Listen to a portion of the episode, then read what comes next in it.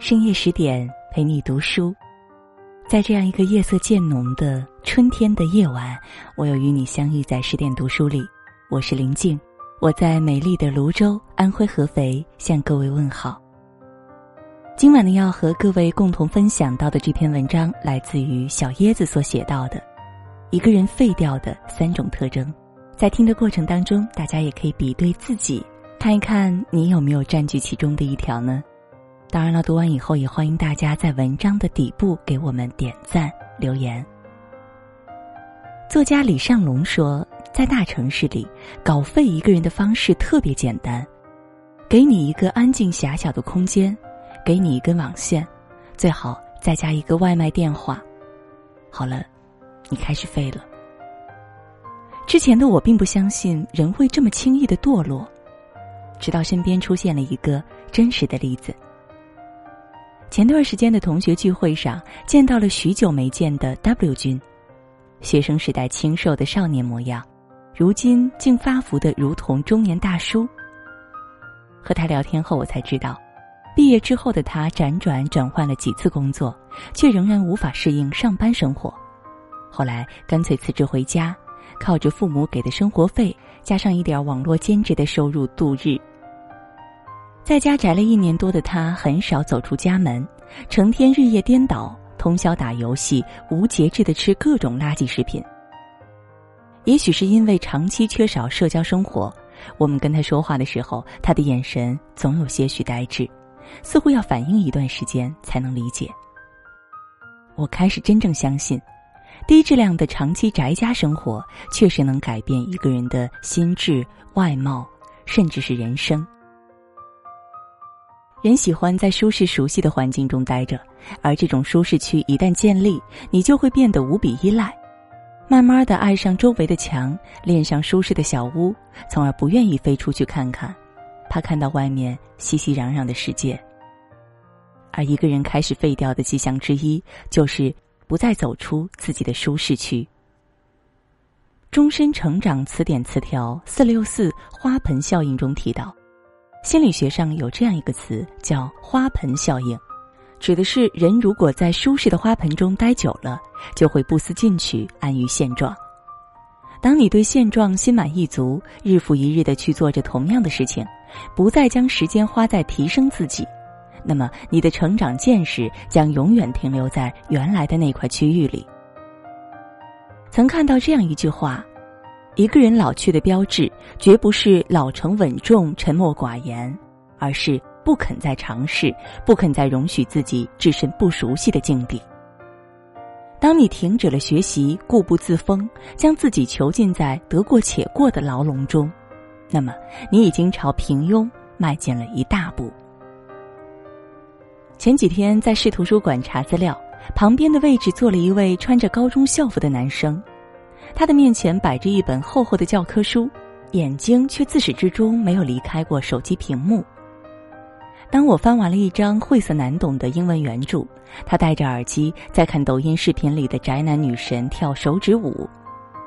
当我收拾好东西准备离开图书馆的时候，终于看到他不再刷短视频了，他点开了《王者荣耀》的图标。这个娱乐至死的时代，获得短期的快感太容易了。十几秒可以刷完一个短视频，二十分钟可以打完一把游戏，一小时可以看完半本爽文。微博段子张口就来，明星八卦关注的比谁都多，网红的名字如数家珍。学习不存在的，顶多看几篇教你如何短期内迅速提升自己的碎片化文章。打完鸡血后，依然浑浑噩噩，沉溺于感官娱乐之中。一个人开始废掉的迹象之二，便是沉溺于短期快感之中，不再做长期投入。玩游戏、刷视频、看爽文，这些是顺应人性的，因为他们有及时反馈的机制。你可以在短期内获得快感，哪怕这种快感是虚拟的、易逝的。对比之下，学习、健身、提升工作技能，这些都需要漫长的反馈周期，你需要投入很多时间精力才能看到回报，远不如刷小视频、打游戏来的有意思。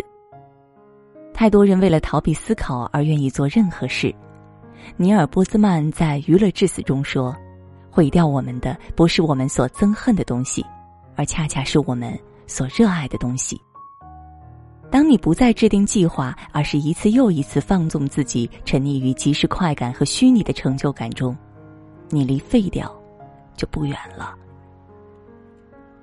前几天，网上流传着一段高铁吃泡面被骂的视频。视频中，一个女子情绪激动、面目狰狞的破口大骂吃泡面的男乘客：“不让你吃泡面，你还没完没了是吧？我让他不要吃泡面，他还吃，剩下汤居然不倒，故意在这熏着别人。”见过不要脸的，没见过那么不要脸的。谁跟你好好说？你妈都不跟你好好说。你妈跟你好好说，你听吗？你吃屎才喷你！你吃的是屎吗？就你这种败类，以后别上高铁了。男乘客在整个过程中没有一句过激的言语，而那位女子却在不停的狂骂，连一旁的孩子都被吓哭了。其实，如果他能心平气和的跟男乘客提出自己的意见，我想那位男乘客也会去理解并寻找解决办法的。但情绪失控却让他表现得像一个泼妇，不但引起了车厢内其他人的不适，还给自己的孩子做了负面的榜样。罗伯·怀特曾经说过：“任何时候，一个人都不应该做自己情绪的奴隶，不应该使一切行动都受制于自己的情绪。”而应该反过来控制情绪，无论境况多么糟糕，你应该去努力支配你的环境，把自己从黑暗中拯救出来。一个人开始废掉的迹象之三，是沦为情绪的奴隶。无法控制自己情绪的人，会给自己和他人带来不可预料的灾难。有人因为和店家发生了一点口角，就冲进厨房拿起菜刀砍人。有人因为丈夫的一句责难，就将自己的亲生骨肉从五楼扔下，自己也纵身一跃。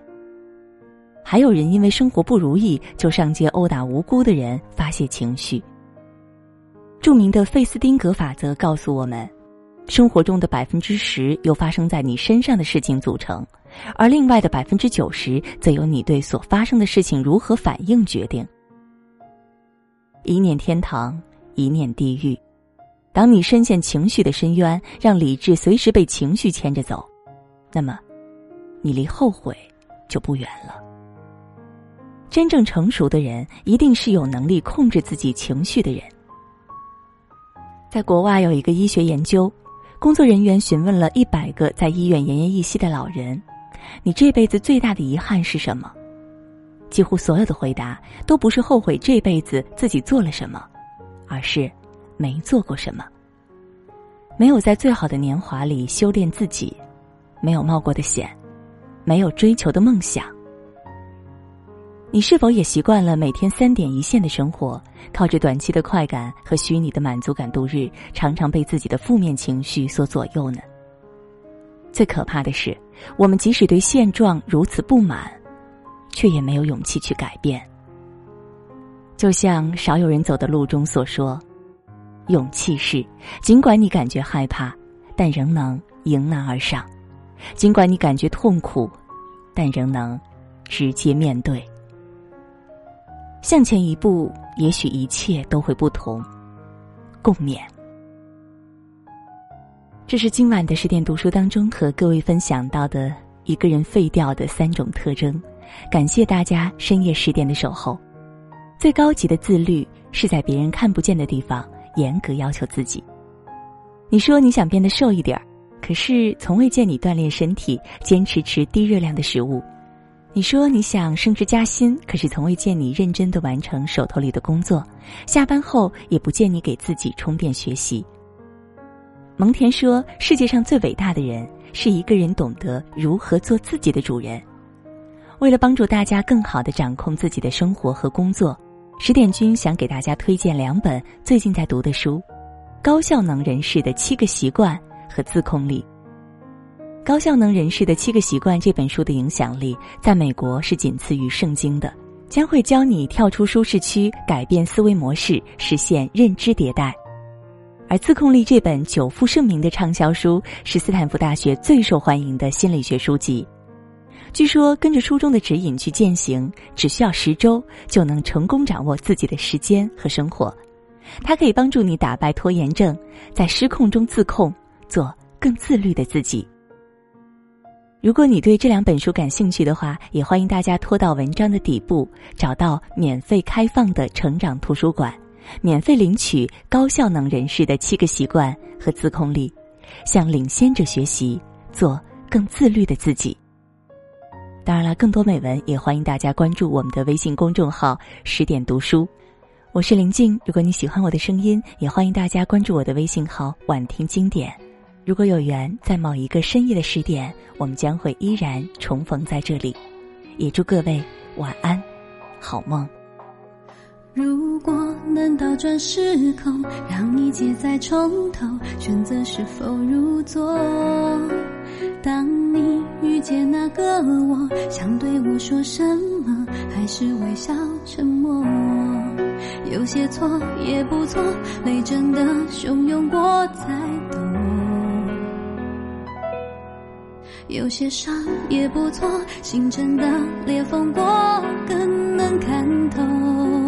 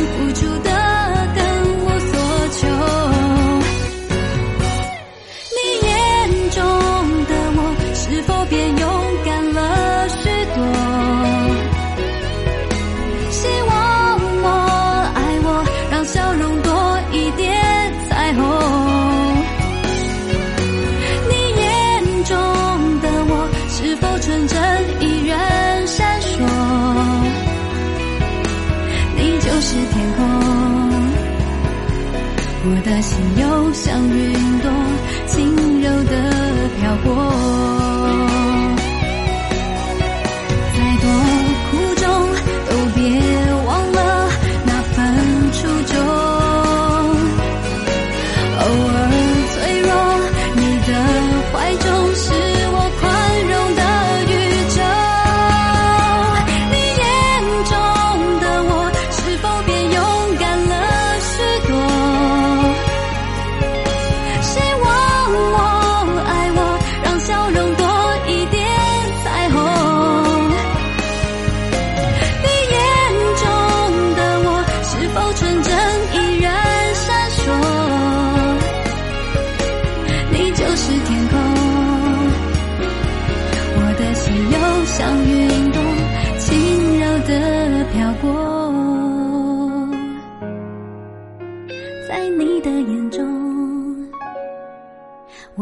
看见一盏温柔的灯火